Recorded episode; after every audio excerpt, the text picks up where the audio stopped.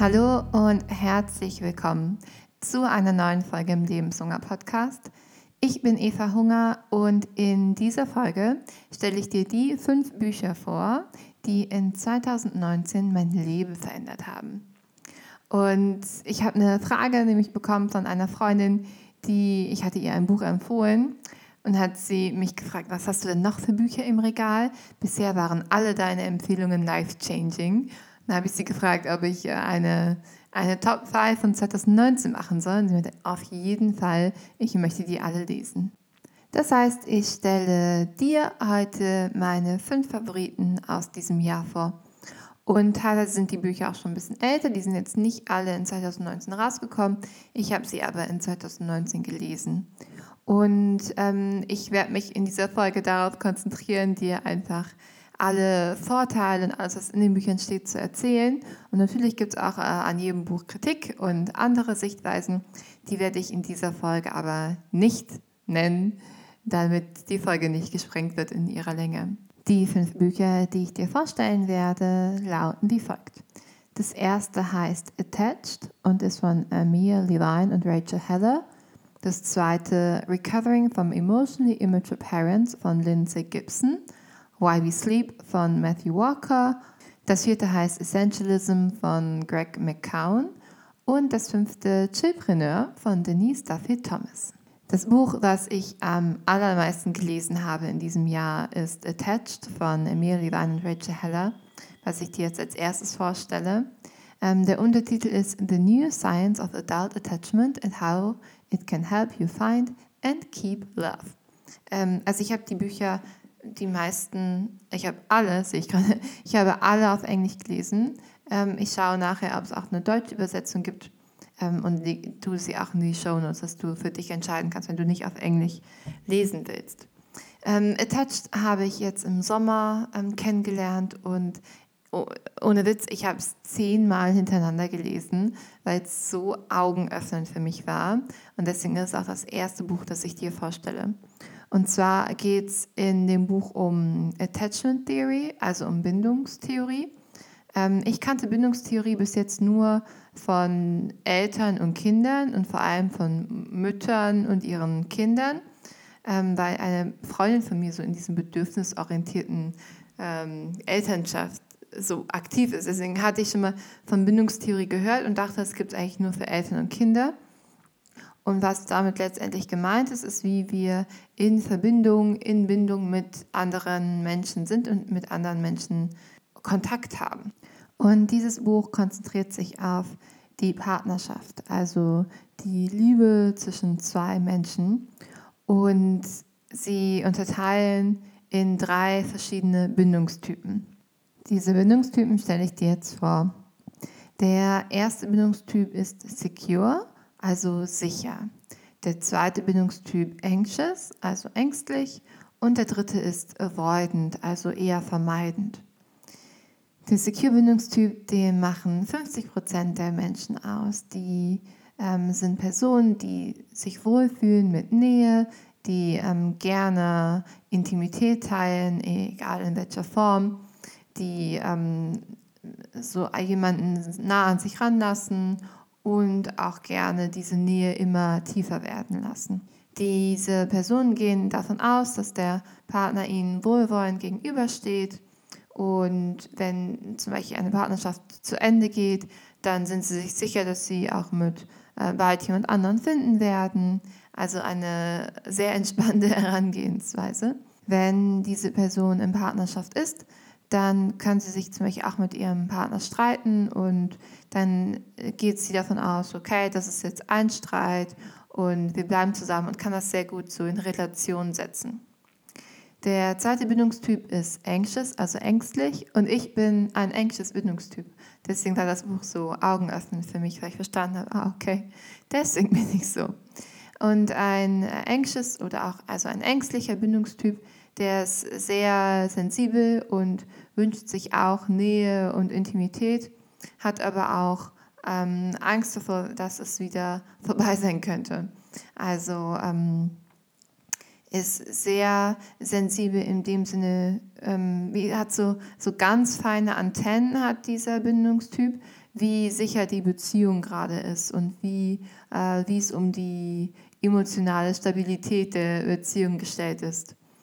Und kann aber auch total gut ähm, harmonieren mit einem Secure-Bindungstyp. Da werde ich jetzt gleich nochmal drauf eingehen. Dann gibt es noch den Avoidant-Bindungstyp. Das sind Menschen, die, also jeder Mensch möchte Nähe und Intimität haben. Das ist so die Grundhypothese des Buches. Und der Avoidant-Bindungstyp möchte das auch haben, aber nicht zu sehr, beziehungsweise immer noch eine physische oder emotionale Raum für sich haben. Und ähm, dieser Bindungstyp, der kann zwar hier ein total schönes Treffen haben und wo man sich sehr nah ist und sehr ähm, zum Beispiel ein schönes Gespräch hat und dann meldet sich die Person ein paar Tage gar nicht und lässt einen wie so, muss sich dann sozusagen wieder den, den Raum nehmen. Und was super funktioniert, ist, wenn ein äh, Secure-Bindungstyp mit einem anderen Secure-Bindungstyp zusammenkommt, ähm, weil die sich einfach gegenseitig, also die sind total ruhig miteinander. Was auch gut funktioniert ist, wenn Secure und Anxious zusammenkommen, weil ein äh, Anxious Bindungstyp dann einfach ähm, keinen Grund hat, ähm, so sensibel zu reagieren auf mögliche, äh, auf eine mögliche Gefährdung der Beziehung, weil der Secure-Mensch das gar nicht erst aufkommen lässt.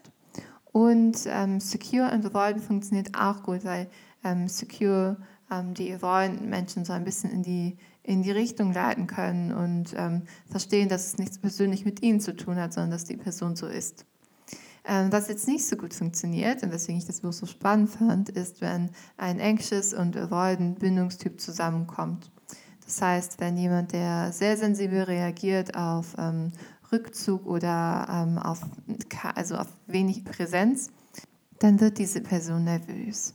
Und wenn jetzt ein Avoidant-Typ einfach aus sich, aus, seiner, aus seinem Naturell heraus ähm, sich äh, zurückziehen möchte oder auch ähm, noch stärker ähm, nicht besonders freundlich ist zu der Person, dann wird die äh, anxious Person nervös. Und da habe ich mich total wiedererkannt, dass mir das ähm, schon widerfahren ist. Und ich, ich kann das dann auch gar nicht genau beschreiben. So alle, die jetzt auch anxious sind, die werden das kennen. Es ist wie so, dass es so eine innerliche Unruhe geschieht, ähm, bis man sozusagen die, die Rückversicherung von, von einer äußeren Person wieder bekommt. Ich kann das Buch also absolut empfehlen für alle, die ähm, in Beziehung bereit sind, aber auch für alle Singles. Für mich war es Augen öffnen zu verstehen, wie ich ticke und habe dann auch angefangen, ähm, alle Personen in meinem Umfeld, alle, die ich kennenlerne, äh, das zu verstehen, warum sie in manchen Situationen eben reagieren, wie sie reagieren. Und wenn man jetzt zum Beispiel anxious oder avoidant ist, ist es auch möglich, seinen Bindungstyp zu einem eher sicheren oder secure Bindungstypen zu wandeln. Also wenn man zum Beispiel mit einer Person zusammen ist, die diesen Bindungstyp haben, dann gibt es die Möglichkeit, dass man das sich immer mehr äh, aneignet und immer mehr versteht, auch so zu verhalten und das zu lernen. Das zweite Buch, was ich extrem gut fand in diesem Jahr, heißt Recovering from Emotionally Immature Parents und der Untertitel ist Practical Tools to Establish Boundaries and Reclaim Your Emotional Autonomy von Lindsay Gibson. Und ich habe das auch gelesen und war so, oh mein Gott, ja, das stimmt, das stimmt, das stimmt. Ähm, und war wieder so so erleichtert. Ich, ich liebe das ja, etwas zu lesen und mich dann besser zu verstehen und zu verstehen, warum ich Dinge mache oder Dinge fühle, die, wie, wie ich sie eben erlebe. Und in diesem Buch geht es darum, wie man ähm, mit einer emotional unreifen Person und in ihrem Fall besonders auch mit emotional unreifen ähm, Eltern umgehen kann und das lernen kann. Und sie beschreibt erstmal eine emotional unreife Person als äh, jemand, eine Person, die sehr ähm, egozentrisch ist und der es schwerfällt, ähm, das, äh, sich empathisch in eine andere Person hineinzuversetzen. Und sie beschreibt dann ein richtiges System, was um diese Person dann entsteht und äh, das sind zum Beispiel Familiendynamiken sind, wo eine Person eine bestimmte Laune hat, zum Beispiel äh, wütend und dann, dass sich die Emotionen aller Menschen, die um diese Person rum sind, mitändern. Das ist wie so ein, äh, ein, ständiges, ähm, ein ständiges Feedback äh, aller Personen um, um die emotional unreife Person rum entsteht. Und ähm, was dann passieren kann, ist, dass ähm, Menschen, die mit so Personen aufwachsen oder in, in, mit so einer Person in Interaktion sind, dass sie anfangen an sich zu zweifeln, weil ähm, die Gefühle, die sozusagen, die werden sozusagen ausgelagert an die Person, die emotional reif ist. Ich fand das Buch total gut geschrieben, weil auch klar wurde, dass auch diese emotional unreife Person oder dieses emotional unreife Elternteil, dass auch diese Person das irgendwo gelernt hat und in irgendeiner Weise in ihrem Leben so werden musste, um mit bestimmten Umständen umgehen zu können. Das heißt, es ist auch ein, ein großes Verständnis da, warum diese Person so ist, wie sie ist. Und es ist kein, äh, kein Schuldzuweis und es ist kein, ähm, weil du so bist, bin ich auch so, sondern ein sehr, ähm, ein sehr reifer und bewusster Umgang damit und das viel auch dazu beiträgt, um, um das Thema zu wissen und dadurch eigene, ein eigenes Leben, eigene Emotionen leben zu können.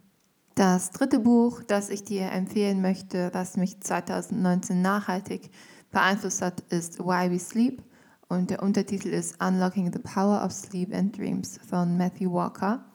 Und wie der Titel schon sagt, geht es da um Schlafen. Und ich habe es am Anfang des Jahres gelesen, im Januar direkt. Und seitdem habe ich mein Schlafverhalten äh, absolut geändert. Ähm, früher oder bevor ich das Buch gelesen habe, habe ich mir immer einen Wecker gestellt, egal ob unter der Woche oder am Wochenende, weil ich hatte den, dieses unterbewusste Gefühl von, mh, mm, wenn ich mir keinen Wecker stelle, dann werde ich ewig lange schlafen und nichts äh, auf die Kette kriegen. Und es ist ein richtiger ähm, inneres, innerer Druck von, okay, ich muss jetzt aufstehen und irgendwie was machen. Und das fand ich total spannend, dass das für mich so ist, weil ähm, ich ja an sich weiß, dass das nicht stimmt. Aber trotzdem habe ich so gedacht. Und dann habe ich das Buch gelesen, uh, Why We Sleep, also warum wir schlafen. Ich glaube, auf Deutsch heißt es anders, aber ich schaue nachher nochmal nach und tue es in die Show Notes. Und Matthew Walker ist ein Forscher und forscht zum Thema Schlaf. Und die Grundaussage des Buches ist, Schlaf mehr, Schlaf ausreichend. Und er spricht von einer wahren ähm, Schlafepidemie, beziehungsweise zu wenig Schlafepidemie, dass wir uns, ähm, also er, er ist ein US-amerikanischer Autor, das heißt, er ähm, bezieht sich auf die US-amerikanische Gesellschaft. Man kann aber viele Parallelen ziehen zu deutschen oder europäischer Gesellschaft. Und ähm, dass äh, grundsätzlich zu wenig geschlafen wird in der Gesellschaft, dass ähm, wir uns daran gewöhnt haben, nicht ausreichend zu schlafen. Und er bringt verschiedene Studienergebnisse an, die zeigen, wie krass und wie auswirkend zu wenig Schlaf auf die eigene Gesundheit, auf das Verhalten, auf die Stimmung ähm, schlagen. Und er plädiert dafür, dass äh, mindestens oder um die acht Stunden, je nachdem, wie, wie man geschaffen ist, ähm, dass mindestens acht Stunden für die optimale Gesundheit ähm, Voraussetzungen sind. Und ich habe das ähm, gelesen und ich hatte es vorher schon mal so ein bisschen gehört, dass Schlaf wichtig ist, aber ich war so total äh, geflasht davon, äh, wie wichtig Schlaf tatsächlich ist. Das heißt, ähm, ich stelle mir inzwischen keinen Wecker mehr und ähm, schlafe auch unter der Woche genug. Und sonst, ich hatte immer das Gefühl, dass ich, wenn dann am Wochenende ausschlafen kann und für mich war es normal, mich immer ein bisschen müde zu fühlen unter der Woche. Das ist sozusagen, es ist normal, morgens aufzuwachen und total müde zu sein. Und das ist es nicht. Also es ist nicht normal, morgens aufzuwachen und müde zu sein. Und ich möchte dich ganz herzlich einladen, das Buch auch zu lesen und äh, ausreichend Schlaf zu bekommen. Das vierte Buch, das ich dir empfehlen möchte, heißt Essentialism und ist von Greg McCown und der Untertitel heißt The Disciplined Pursuit of Less. Also es geht um Essentialismus und darum, diszipliniert weniger zu verfolgen. Er beschreibt letztendlich in dem Buch die Kunst des Nein-Sagens. Er plädiert dafür, dass wir uns in einem ersten Schritt darüber klar werden, was uns wichtig ist und dann in einem zweiten Schritt zu allem Nein sagen, was das nicht ist. Und ich finde es so, es ist so schlau, macht so Sinn und wir machen das alle so wenig. Und ich finde es eine super Erinnerung daran, äh, sich zu erinnern, was wirklich wichtig ist. Und einen Satz fand ich besonders prägnant. Only once you give yourself permission to stop trying to do it all, to stop saying yes to everyone, can you make your highest contribution towards the things that really matter. Und das finde ich eine super schöne Herangehensweise ans Leben. Welchen Punkt er auch noch betont, den ich auch absolut betonen möchte, ist, dass dieses Herausfinden, was wirklich wichtig ist, dass es Zeit braucht, dass das Raum braucht, dass es auch eine Qualität des Spielens braucht. Also, dass ich etwas ausprobieren kann und dann darüber nachdenken kann, ob es das ist oder nicht. Und ähm, so eine gewisse Leichtigkeit dabei. Und wer nimmt sich heutzutage schon Zeit zum Denken oder irgendwie Zeit zum Nichtstun? Und ich bin dafür, dass wir das einfach alle mehr tun und auch dann auch kommunizieren und sagen. Und äh, wenn uns jemand fragt, was machst du, einfach sagen nichts. Ich sitze gerade auf dem Sofa. Ich bin gerade im Wald und ich habe nichts gemacht. Ich habe nachgedacht. Das fünfte und letzte Buch, das ich dir noch ans Herz legen möchte, ist Chillpreneur von Denise Duffy Thomas die ich eh super finde. Sie ist Money Mindset Mentor äh, und sie ist Australierin und ich liebe ihre ähm, bodenständige und liebevolle Art. Sie hat das Buch Chillpreneur geschrieben und allein den Titel finde ich schon total cool. In ihrer Einleitung beschreibt sie auch das, wo ich total zustimme. Und zwar sagt sie, dass sie ähm, diese Standard-Entrepreneur, ähm, äh, Unternehmensgründer Bücher, dass sie die nicht so wirklich, ähm, dass die Bücher sie nicht wirklich inspirieren, weil es oft, ähm, also es sind oft Ne, ist natürlich über einen Kamm geschert.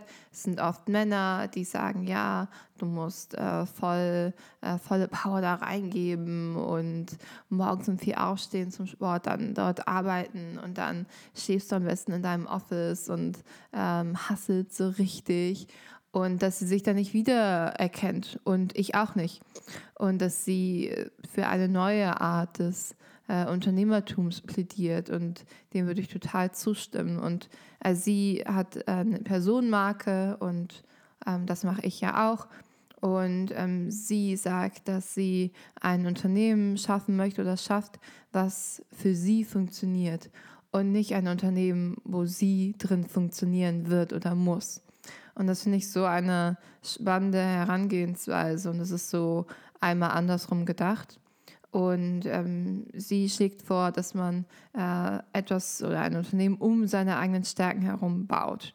Dass man äh, sich selber kennt und darum herum das aufbaut. Und das mache ich auch. Finde ich total cool. ähm, und sie hat noch super andere spannende Punkte, wie zum Beispiel das richtige Business Model, das zu einem passt.